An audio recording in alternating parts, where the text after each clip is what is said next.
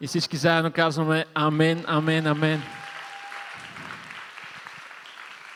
Както казах преди малко, казвам се Данил Йовев и с моята прекрасна съпруга Виктория имаме привилегията да бъдем част от Църква Пробуждане от самото на самото начало.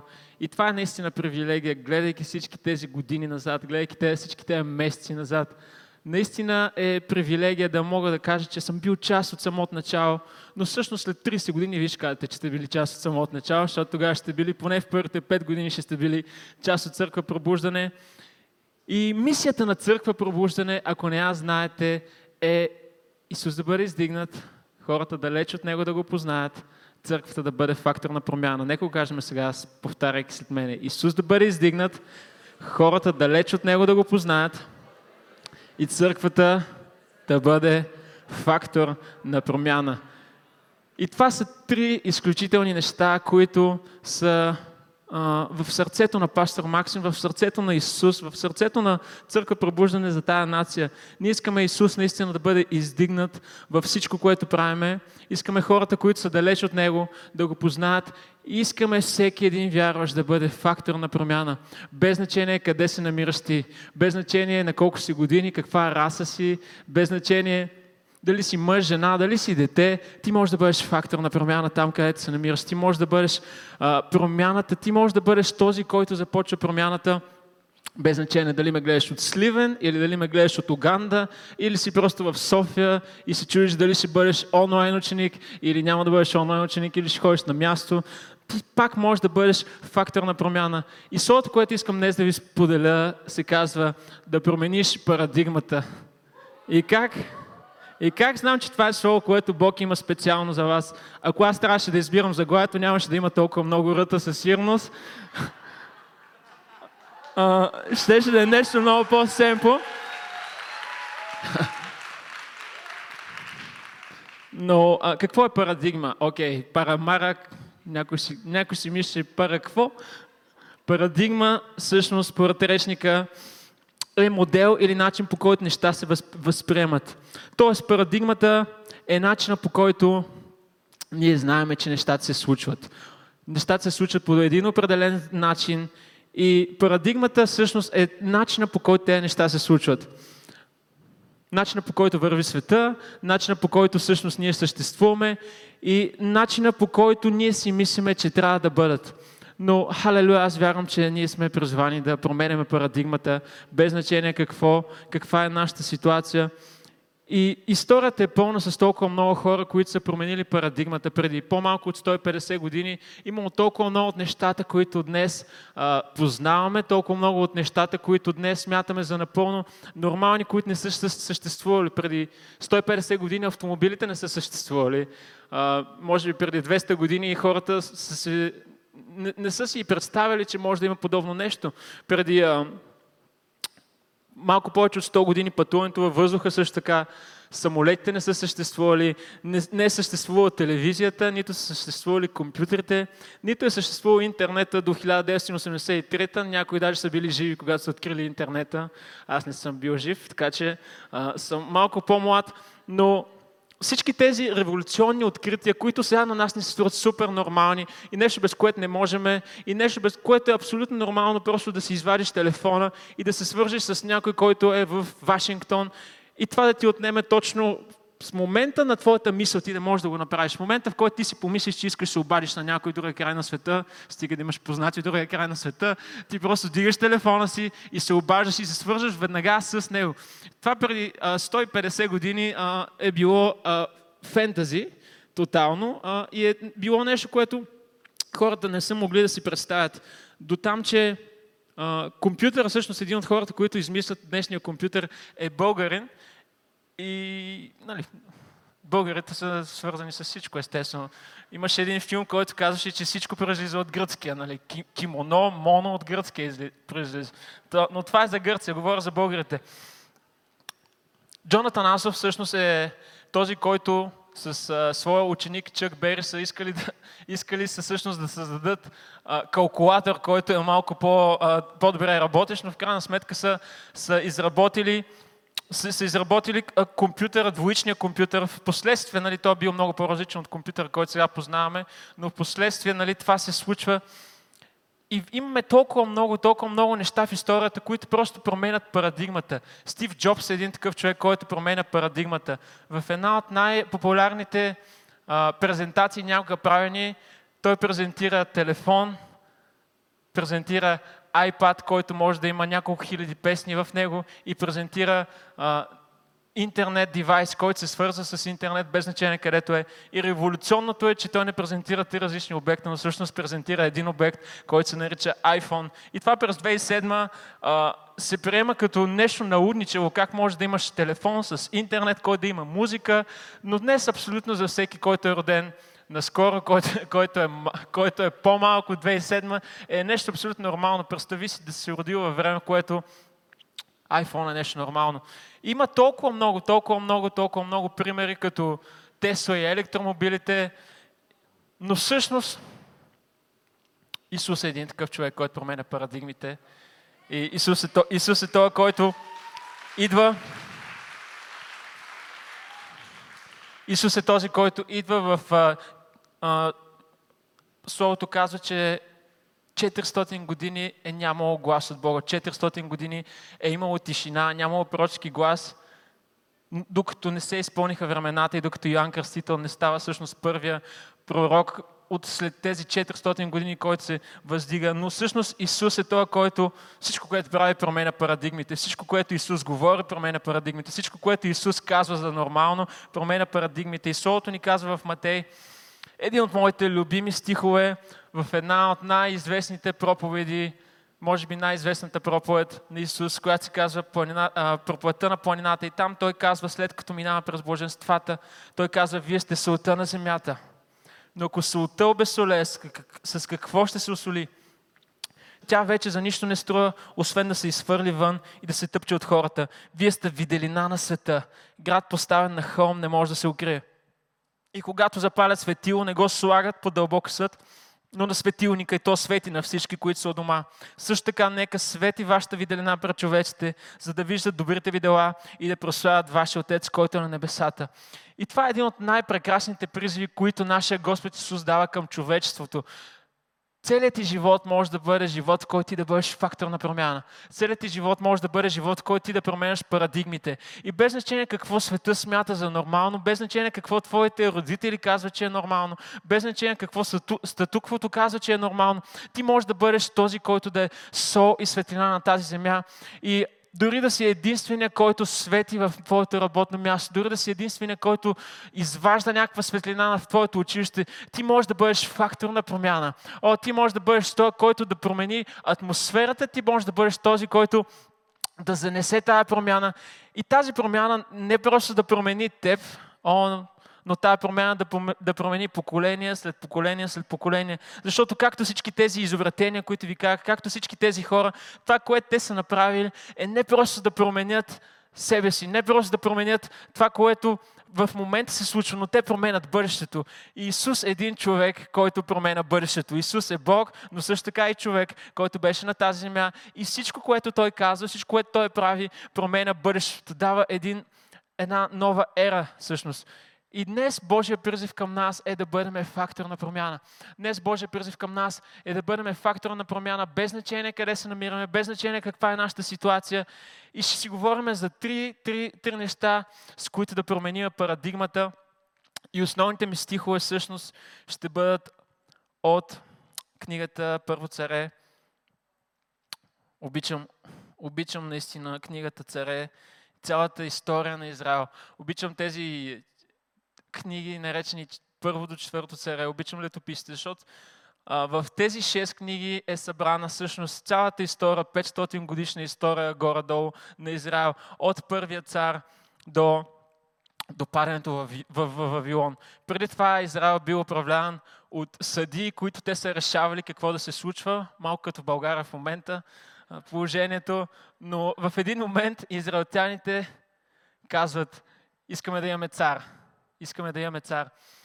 И какво се случва тогава? Самуил, който е съдята по това време, който е Божия пророк, който е Божия глас, той по принцип не е съгласен, но Бог му казва, окей, направи това, което хората искат, нека, нека го направим, защото те, те, се от, те са ме отвърли вече така или иначе, но нека да стане по начина, по който те искат.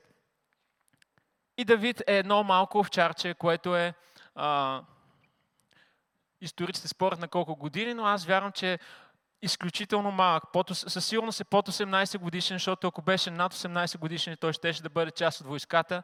Затова той със сигурност е под 18 годишен, но а, историците казват, че е около 15 годишен. И всъщност имаме този Давид, който той е помазан за цар, след като Бог отвърля първия цар Саул. Давид е помазан за цар, но той не става цар веднага. Той трябва да мине през няколко битки. Имаме една прекрасна битка, всъщност най- най-известната битка, която може да четем в Стария Завет. И това е битката на Давид с Голят. И няма да чета цялата история, но просто ще ви разкажа за те от вас, които, които не са я чували. Със сигурност ще е интересно да, да разкажете. Но имаме двете войски, които са войската на израелтяните и войската на филистимците. И те се намират в долината Ила, която се състои от два хълма и точно между тях е долината. И двете войски стоят на двата хълма и никой не смее да отиде надолу, защото войската реално, която направи грешката да отиде долу, е войската, която ще загуби. Затова двете войски са просто на период на изчакване. Когато се появява Голиат, когато се появява един от, един от великаните и той казва, и от филистимския, и се казва в Солото, и от филистимския стан излезе юнак на име Голят от Гет, шест лаката и една педе висок.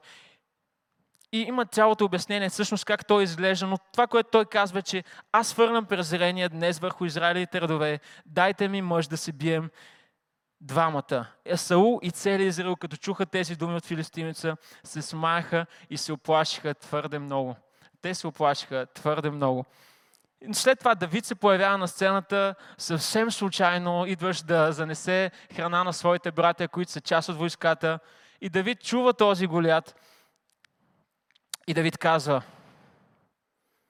да не, да не отпада сърцето на никого заради този филистимец. Слугата ти ще иде и ще се бие с него. Саул казва на Давид, ти не можеш да идеш против филистимеца и да се биеш с него, защото си момче, а той е войн още в младостта си. А Давид рече на Саул, слугата ти пасеше овцете на баща си и като дойдеше лъв или мечка и грабнеше агне от старото, аз го подгонвах и го поразявах и отървавах грабното от устата му. И когато се хвърляше върху мене, хващах го за брадата, поразявах го и го убивах слугата ти е убивал. И лъв, и мечка, и този необразен филистимец ще бъде като едно от тях, понеже хвърли презрение върху войските на живия Бог. Рече още Давид, Господ, който ме отърва от лапата на лъв и от лапата на мечка, той ще ме отърве и от ръката на този филистимец. И се му каза, иди Господ да бъде с тебе. И дори да не знаете как завършва историята, ще ви кажа как завършва историята. Историята завършва с това, че Давид се изправи срещу Голят и го побеждава. И историята завършва с, с, с победа, с победа на, на израелтяните, с победа за Давид. И всъщност тук е момента, в който виждаме Давид, който променя парадигмата. Виждаме Давид, който променя нормалното. Ако до сега е било нормално да се страхуваме, ако до сега е било нормално да се страхуваме, на сцената излиза един тинейджър, който казва, че а, не е нормално да страхуваме. Не е нормално да страхуваме, защото Бог е с нас. Нека заедно кажем, Бог е с мен. И, и наистина всъщност, всъщност ситуацията ни изправя пред Ситуацията ни изправя пред този момент, в който целият израелтя, изра, израелски стан казва, че всички се оплашиха. Докато не се появява един тинейджър, който казва, окей, мен може би ме е страх от външното, може би ме е страх от това, че голят изглежда голям, но всъщност той хвърля презрение върху моя Бог. И тази битка не е моя, тази битка е на Господа. И притчи ни казва, че страхът от човека поставя примка, но който се оповава на Господа, той ще бъде в безопасност. Това го, това го написа сина на Давид, така че той надали го е чел преди това. Но със сигурност а, живота му е вдъхновил. Аз, аз вярвам, че живота на Давид е вдъхновил Соломон за много от тези притчи, които след това четем, защото Давид беше човек, който промени всъщност промени парадигмата със своето отношение, със своето отношение, че няма нищо невъзможно. Той промени парадигмата до там, че след това години по-късно в книгата Летописи, когато четеме, че когато четеме за това, че великаните и филистимците отново дойдоха в земята, отново дойдоха за да нападнат израелтяните, силните мъже на Давид се караха всъщност кой да убие великаните по-напред. Промяната на парадигмата е точно така, че от момент, в който цялото общество се страхува да се изправи срещу тези великани, стигаме до момент, в който те се надпреварват кой първи да убие тези великани. И всичките тези неща и всичките тези неща са поради решението на един човек, поради решението на едно момче да повярва, че Бог е с него в битката. Бог е с него в ситуацията, в която се намира. И може би да не изглежда възможно, може би да не изглежда нормално, но Той е с него. И първата, първата ми точка е, че Бог е с теб. Има отношението на това, че Бог е с теб. Втората точка, как да промениме парадигмата е това да бъдем твърди, което е отново свързано с тези стихове. Което е отново свързано с тези стихове. И, и ще ви прочета историята на един от смелите мъже на Давид. Смелите мъже на Давид са 37 души, които той взема и обучава да бъдат всъщност него. И те са а, ако Библията имаше Avengers, те ще да са Avengers най-вероятно, защото са а, най-лудите хора. Казва се, че двама, четирима от тях Давид поиска вода, те минаха през целия лагер на врага, стигнаха до кладенеца, просто за да му вземат вода, защото той искаше вода. А, казва се за един, че той беше убил 300 души с голи ръце. За друг се казва, че беше а, се изправя срещу египтянин с три глави, по-висок от него, с копие. Той беше излязъл с една тояга, беше му взел копието и го беше убил с копието. Друг пък беше слязал в снежен ров, за да убива лъвове. Просто това са най- най- най-отбраните хора, които биха могли да се нарекат войни. И един от тях, Сама, във втора книга на царете четеме, след него беше Сана, синът на Арарар Царгей, когато филистимците се бяха и когато филистимци се бяха събрали в Лехи, където имаше частица земя пълна слеща и израилевите войски побягнаха от филистимците, той застана сред нивата я защити и порази филистимците и Господ извърши голямо избавление. Много харесвам тези стихове, защото се казва, че а, всички бяха тръгнали, всички израелтяни останали бяха казали, окей, няма да се биеме с тях. Той остана, изби ги всичките, но не се казва, той постигна много велика победа, но се казва, че Господ, о, казва се, че Господ извърши голямо избавление, защото битката е на Господа. Защото битката, която ти имаш, момента в който ти си се изправил и ситуацията, в която ти си изправил, Това, което трябва да направиш, е просто да бъдеш твърд и устойчив и да предадеш тази ситуация на Господа. Да предадеш това, през което минаваш на Господа. И без значение дали изглежда невъзможно, без значение дали изглежда като нещо, което е без значение дали изглежда като нещо, което не виждаш изходен път реално в него, битката е на Господа и Той ще може да бъде с теб във всяка една ситуация. Новия завет ни казва в Ефесяни, облечете се с Божието всеоръжие, за да може да устоите срещу хитростите на дявола. Защото нашата борба не е срещу кръв, не е срещу плът, а срещу началства, срещу власти, срещу светските управители на тъмнината, срещу духовните сили на нечестието. Затова вземете Божието всеоръжие, за да може да противостоите в злия ден и като надвиете на всичко, да устоите. И Бог ни е призвал не просто да се защитаваме в тази битка, не просто да, да бъдем в дефанзивна позиция, но да бъдем повече от победители, да бъдем победители. Защото Словото ни казва да надвиете над всичко. Няма как да надвиеш, ако няма атака от твоя страна. Няма как да надвиеш, ако само си дефанзивен, ако само, си, ако само се пазиш. Няма как да надвиеш, ако нямаш атакуваща позиция. И Словото всъщност ни казва, че битката е наистина на Господа, но ние имаме нашата част, ние имаме нашата порция, ние имаме нещо, което трябва да извършим. И първото е да бъдем с отношение, че Бог е с нас, че за Него няма нищо невъзможно. И второто е да бъдем твърди, защото няма нищо невъзможно, както Вен се проповядва наскоро. И каква е третата, какво е третото нещо?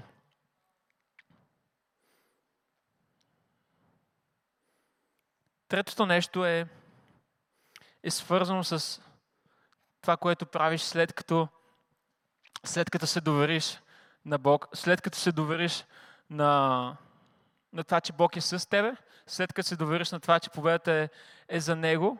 И си спомням всъщност, спомням си момента, в който аз съм вярващ по принцип от, от малък, вярващ съм от, може да се каже, че съм израснал в църквата, но имаше момент, в който, така да се каже, бях тръгнал в много различен път от пътя, който съм сега, много различен път от християнството. И си спомням как, може би не бях ходил с години на църква, нито пък си бях сещал за Исус близките 4-5 години. А, и този момент беше няколко години също преди да започнем църквата. И си спомням един момент, в който ходех. Спомням си специално място, на което го ходех. Спомнях си а, времето, спомнях си, спомням си деня, спомням си къде отивах.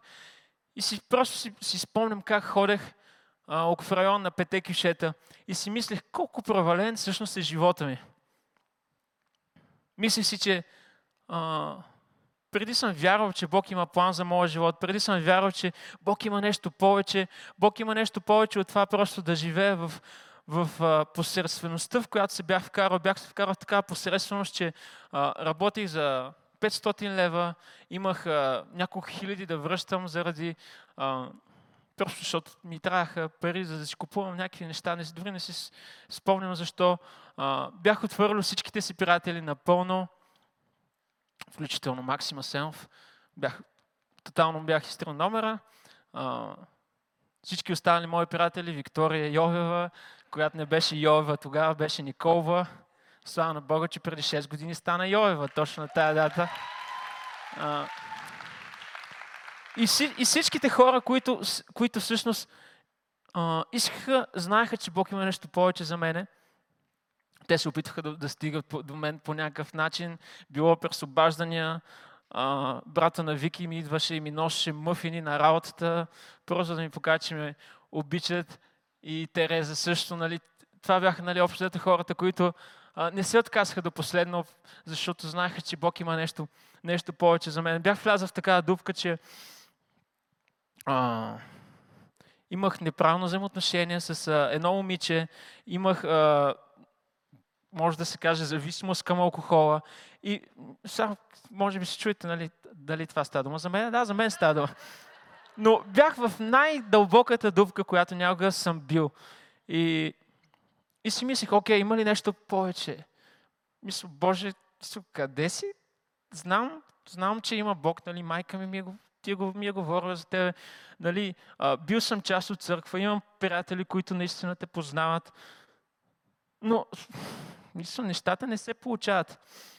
Докато в този момент просто не, не усетих Божията любов, не усетих Божията милост. Имах, а, не мога да кажа най-свръхестественото преживяване, но най-истинското преживяване, което реално е преживяването, което ме направи да стигна от там, тук, на това място. Всъщност, това, което Бог направи е, че Той ми показа своята любов. Той ми показа своята милост. Той ми показа, че а, той не се интересува какви грешки съм правил. Той не се интересува къде съм бъркал. Той не се интересува какви грешни решения съм взел. Той все още е там за мене. Той все още е там. И той все още е там и е готов с отворени ръце, за да ме приеме. С отворени ръце е готов да ми каже, е, обичам те, няма никакво значение това, което си направил. Аз имам прошка за тебе. Аз имам мил за тебе. Аз имам нещо повече за тебе. И всъщност защо ви казвам, защо ви разказвам тази история? Какво общо има с промяната на парадигмата? Божието Слово ни казва в Откровение, че те го победиха чрез кръвта на агнето и чрез силата на своето свидетелство. И кръвта на агнето е пролята веднъж за винаги на кръста преди повече от 2000 години. Исус Христос даде живота си и беше на... Това е пито платено. Той даде живота си, той проля кръвта си. Но силата на, твоето, на нашето свидетелство е всъщност синергията, която имаме между Бог и нас. И Силата на твоето свидетелство има сила, когато ти разкажеш своето свидетелство. И всъщност третата точка на това как да промениш парадигмата е твоята лична отговорност. Твоята лична отговорност, че ти имаш отговорност за хората, които са около тебе, ти имаш отговорност за хората, които са в твоя клас, ти имаш отговорност за хората, които са в твоето работно място, ти имаш отговорност за всички хора, които те следват по един или друг начин в Инстаграм, които те следват по един или друг начин в Фейсбук. Ти имаш лична отговорност за всички тези хора. И слава на Бога, че а, стиха казва, те го победиха. Така че единственото, което ти трябва да направиш, е да повярваш, че Бог е с тебе. Да кажеш, че няма нищо невъзможно. И да кажеш, това е моя отговорност. Моя отговорност е аз да бъда промяната. Моя отговорност е аз да бъда фактор на промяна. Моя отговорност е аз да променям парадигмите, дори да не изглежда, че нещо, което мога да направя. О, аз имам силата. Имам силата да бъда повече от победител. Имам силата да устоявам срещу всеки един план на врага. О, халелуя. Имам силата просто да бъда, да бъда това, което Бог ме е това, което Бог ме е избрал да бъда, това, което Бог ми е казал, че ще бъда. И всъщност промяната на парадигмата въпреки че през 60-те години е открито като термин от Томас Кук, всъщност е нещо, което апостол Павел написа за първи път в посланието към римляни и той казва, не се съобразявайте с този век, но преобразявайте се. Не се съобразявайте с този век, с този свят или с тези ограничения, казват някои преводи, но преобразявайте се чрез обновяването на ума, за да познаете от опит каква е Божията воля – това, което е добро, благоугодно за него и съвършено. Промяната на парадигмата е всъщност обновяването на ума, обновяването на твоя ум, обновяването на, на това, което ти смяташ, че е възможно. И искам да ти кажа, че за Бог няма нищо невъзможно. Искам да ти кажа, че ако имаш лимит в твоят живот, ако имаш лимит в твоето сърце, в твоят ум, за това какво е възможно и какво не е възможно. В тази църква вярваме, че за Бог няма нищо невъзможно. В тази църква вярваме, че сме призовани да променяме парадигмите. Църква пробуждане е призована да променя парадигмите. Защото преди църква пробуждане да бъдеше започнала да се събира в театър, с години хората не се бяха ходили на църква в театри.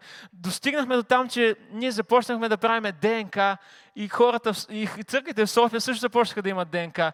До там, че сложихме винил в нашата първа зала и други църкви почнаха да слагат винили в своите зали. И това не е лошо, това е нещо, което сме се молили. Църквата да бъде наистина фактор на промяна. И ние вярваме, че църква пробуждане е място, което дава стандарт за това какво е нормално, какво е нормално църква да бъде. И всъщност и всъщност това, което ще в момента е църквата по начина, по който трябва да бъде. Църква, в която хвалението е живо, църква, в която дори когато се събира дарението, има помазание, църква, в която жената излиза да каже добре дошли и Бог е тук на това място. Църква, в която а, има пророк. Църква, в която изцеления са нормални, Църква, в която чудеса не са просто нещо, което се случва веднъж в годината, но църква, в която чудеса се случват всеки ден и всеки ден и всеки ден и всеки ден, защото всеки един от нас е чудо на това място, защото ако аз не бях чудо, нямаше да бъда на това място. Ако ти не беше чудо, ти нямаше да бъдеш на това място. Затова Бог ни е призовал да бъдем фактор на промяна. Да бъдем фактор на промяна навсякъде, където отиваме. И без значение колко невъзможни струва, никога да не забравяме, че Бог е с нас. Никога да не се отказваме и да го приемем, че е наша отговорност. Наша отговорност е да достигнем близките ни. Наша отговорност е да, да не се отказваме от това, че нашите семейства ще бъдат тук на това място в църквата. Да не се отказваме а, виждайки някоя неизлечима болест, но просто да кажем, окей, Боже, аз ти вярвам, не знам как ще се случи, не знам кой ще го направи, не знам дали мен ще използва, дали ще използваш брат ми, не знам какво точно ще се случи, но аз се доверявам напълно. Доверявам ти се напълно и лягам на, твоето, лягам на твоите ръце, защото казвам, че битката е на тебе. Божието Слово ни казва в Божието Слово ни казва в Тит, защото и ние някога бяхме неразумни, непокорни, мамени и поробвани от разни страсти и удоволствия. И като живеехме в злоба и завис, бяхме мразени и мразахме се един друг. Но Той ни спаси, не поради праведните ни дела, които ние бяхме стори, а по своята милост, чрез окъпването, чрез новорождението и обновяването на Святия Дух. Но когато се яви благостта на Бог, нашия Спасител и Неговата любов към човеците, без значение къде се намираш в момента, без значение каква е твоята ситуация, без значение дали си бил на някакво ниво с Бога, без значение дали си ходил на църква преди или ме гледаш онлайн и не си бил на църква от години, защото живееш в Холандия, няма хубава църква за тебе, няма къде да, да бъдеш. Искам да ти кажа, окей, ти можеш да бъдеш част от пробуждане и онлайн. Без значение какъв е момента, какъв е сезон в твоя живот, дали си отвърлял Бог или не си го отвърлял, дали го приемаш, Бог има повече за тебе. Бог има повече за тебе. Бог има повече за тебе. Дори да си в момент, в който се чувстваш в най-голямата твоя сила, Той има повече за тебе. Той има толкова повече за тебе. Той има повече хора, които да достигнеш. Той има повече хора, които ти да повлияеш, защото има сила в твоята история. Има сила в кръвта на агнето, която беше пролята веднъж за винаги. Има сила в твоята история. И това, което преживяваш, битката, която водиш, тя не е за тебе, няма нищо общо с тебе, но тя е за всичките хора, които в поколенията ще гледат този запис, които в поколенията а, ще, ще бъдат част от твоята история, ще може да видят твоята история, грешките, които си правил, моментите, които си имал и да си кажеш, окей, Бог прости на него, що да не прости и на мене. Окей, Бог... Окей, Бог, Бог го извади него от най-голямата дупка, или както пастор Максим, толкова такова вдъхновение за всички. Бог го извади от къща, от дом, без ток, без вода, и аз съм бил там и съм бил тези хора, които са му се подигравали за, за това, че той живява на 100% за Бог, за това, че той, за това, че той никога не се е отказал, за това, че, за това, че той до последно вярваш, че Бог е с него. Изглеждаше смешно. Изглеждаше супер смешно, наистина. Особено за хора, които не познават Бог, изглеждаше мега смешно. До там, че бях му казал, че ще му купя наръчник как да, как да говориш като Тим Стори. Как да бъдеш като Тим Стори. Нали? Извинявам, папа. Извинявам се. А, но до там, че изглежда лудост. Изглежда лудост в дом без ток, без вода. Ти да изговаряш хладилници, да изговаряш храна, да приемаш помазание. И когато излезеш да проповядваш, никой да не знае, че живееш без ток, никой да не знае, че, а, че нямаш вода, защото той започна да говори за тези свидетелства в момента, в който а, живота му нямаше нищо общо. Тогава, когато той живееше този живот, той никога не казваше хора, нямам вода, нямам ток, никога не се оплакваше, но всъщност даваше всичко от себе си, защото знаеш, че Бог е с него, защото знаеш, че няма нищо невъзможно и защото знаеше и приемаше, че това е лична отговорност. И той прие, че аз съм негова лична отговорност, да не ме остави да пропилее живота си. Той, той ме прие като лична отговорност. Затова искам днес да ти кажа, има хора в твоя живот, които ти трябва да вземеш като лична отговорност. Има хора в твоя живот, които животът им няма да бъде същия. Няма да бъде същия, докато ти не направиш крачка към тях. Може би си кажеш, толкова път съм пробвал с този човек, няма да пробвам пак, направи го пак. Не се отказвай, не се отказвай, не се отказвай. И както в Амос се пише, че, че пастора до толкова искаше да извади животното от, от устата на лъва, че дърпаше, дърпаше, дърпаше, дърпаше, докато не извади, за, за да може поне да извади един крак, за да може да извади поне а, главата, да, за да може да извади някаква част от тялото и от тялото на животното. И по същия начин е Исус. Той не иска нито един негов син Бог не иска нито един негов син, нито, нито, нито една негова дъщеря да умират заради това, че някой от нас не го е взел като лична отговорност. Не го е взел като лична отговорност това да каже на някой за Исус, да сподели живота си, да сподели това, през което минава и да бъде наистина фактор на промяна. Фактор на промяна означава да бъдеш 100% Христос навсякъде където си, да бъдеш 100% пробуждане навсякъде където си. Може би е лесно да, да пееме хубави песни сега и да си обличаш хубавите дрехи на църква, но когато отидеш понеделник на работа, същия ли си, който си, когато си всъщност тук на това място. И това е нещо, което църква пробуждане променя парадигмите, е, че вярващите не са едни хора в църквата в неделя, а други хора от понеделник до събота. Но това, което църква пробуждане променя в парадигмата на християнството, е, че ние вярваме в християни, които са същите понеделник, вторник, сряда, четвъртък, петък, събота и в неделя се събират заедно, за да хвалят заедно и след това започват начало понеделник, вторник, сряда, четвъртък, петък, събота. Хора, които са приели този призив, че те са фактор на промяна. Те са фактор на промяна в Кока-Кола, те са фактор на промяна в Нов Български, те са фактор на промяна в БДЖ, ако ме гледа някой от БДЖ, без значение къде се намираш, ти си фактор на промяна, ти си призован за повече, ти си призован да бъдеш сол на тази земя, ти си призован да бъдеш светлина на тази, на тази земя. Ой, дори всичко около теб да изглежда тъмно. Ти си той, който ти си той всъщност, който носи светлина. И както прочетах всъщност тези стихове преди малко от Тит, ние бяхме неразумни, непокорни, мамени и живеехме злоба и завист, бяхме мразени и се мразихме, но Той ни спаси. Не поради праведни дела, защото няма праведен нито един. Нито един нито един не заслужава да бъде спасен, ако зависи от дела, нито аз, нито ти. Колкото и да си добър, колкото и да си перфектен, нито един. Но слава на Бога за, за покорството, за покорство на хора като Максим Асенов, за покорство, което Исус ни, Исус ни демонстрира.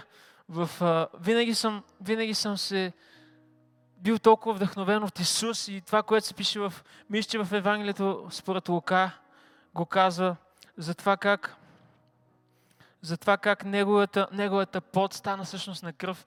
Най-вероятно било Лука, защото това си е малко медицинско нещо, той е лекара. А, но всъщност, какъв стрес трябва да имаш? Колко трябва да си стресиран за това, че, за това, че плътта ти за това, че по плътта ти да се стича кръв, да не се стича пот, о, но, но да се стича кръв. Какъв трябва да е този стрес, тази агония, която ти преживяваш само заради покорството. Само защото знаеш, че това, което трябва да направиш, е правилното нещо. Може би не искаш да го правиш. Може би обичаш хората, но може би не, не си готов за това. И, Исус се моли, нека ме подмине тая чаша, ако може. Може би не си стигнал просто в момента, в който си точно на, на, на края на пропаста, в момента, в който знаеш, че утре е денят, че днес е денят, в който всъщност ще те предадат, утре е денят, в който ще, ще те раснат. Може би си стигнал до този момент и какво покорство трябва и каква любов трябва, за да можеш да кажеш, окей, аз няма да се откажа. Боже, не знам как, не го виждам, но знам, че ти си с мене. Аз няма да се откажа, няма да се откажа когато съм стигнал на последния ден, няма да се откажа и аз ще взема това като моя лична отговорност. Всички тези неща ги виждаме в живота на Исус. Виждаме и като неща, които Исус направи преди да, преди да отнеме, преди да даде живота си доброволно. И наистина, основното в промяната на парадигмата е решението. Всъщност решението ти да кажеш, окей, аз искам да бъда нещо повече. Аз искам да бъда не просто зрител, не просто наблюдател, но да бъда изпълнител. И може би до сега съм, съм живял в един момент, в който съм си казал, окей, знам, че Бог изцелява, знам, че Бог върши чудеса, но сега идва момент в твоя живот, в който да кажеш, окей, Боже, аз ще се доверявам напълно. Може би до сега не съм се доверял за всичко, но днес искам да кажа, искам да ти се доверя напълно, искам да се доверя напълно в семейството ми, че ти знаеш най-доброто. Искам да се доверя за финансите ми, искам да ти се доверя за взаимоотношенията ми, искам да се доверя в моята работа, защото Той не е Бог, който е Бог само в неделя, Той е Бог, който е от понеделник до неделя. И след това, и преди това, той е Бог, който е същия вчера, днес и завинаги. И Той е днес тук на това място. И казвам на всеки един, който не го познава, искам да, искам да те позная, искам да те срещна, искам да... Искам, искам този по-добър живот за тебе. Имам нещо повече за теб. Може би си в долината и ти си в момента в долината и не знаеш как да излезеш. Той е твоят изходен път. Той е единственият изходен път. И Божието Слово ни казва, че Той е пътят. Той не е един от пътищата, Той е пътят с пълен член, което означава, че има само един път. Той е истината, о, и Той е живота.